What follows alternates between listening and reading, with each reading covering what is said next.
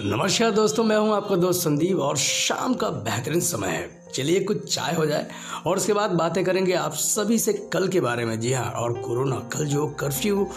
जो है जनता कर्फ्यू उसके बारे में हम बात करेंगे आप सभी से बस थोड़ी देर बाद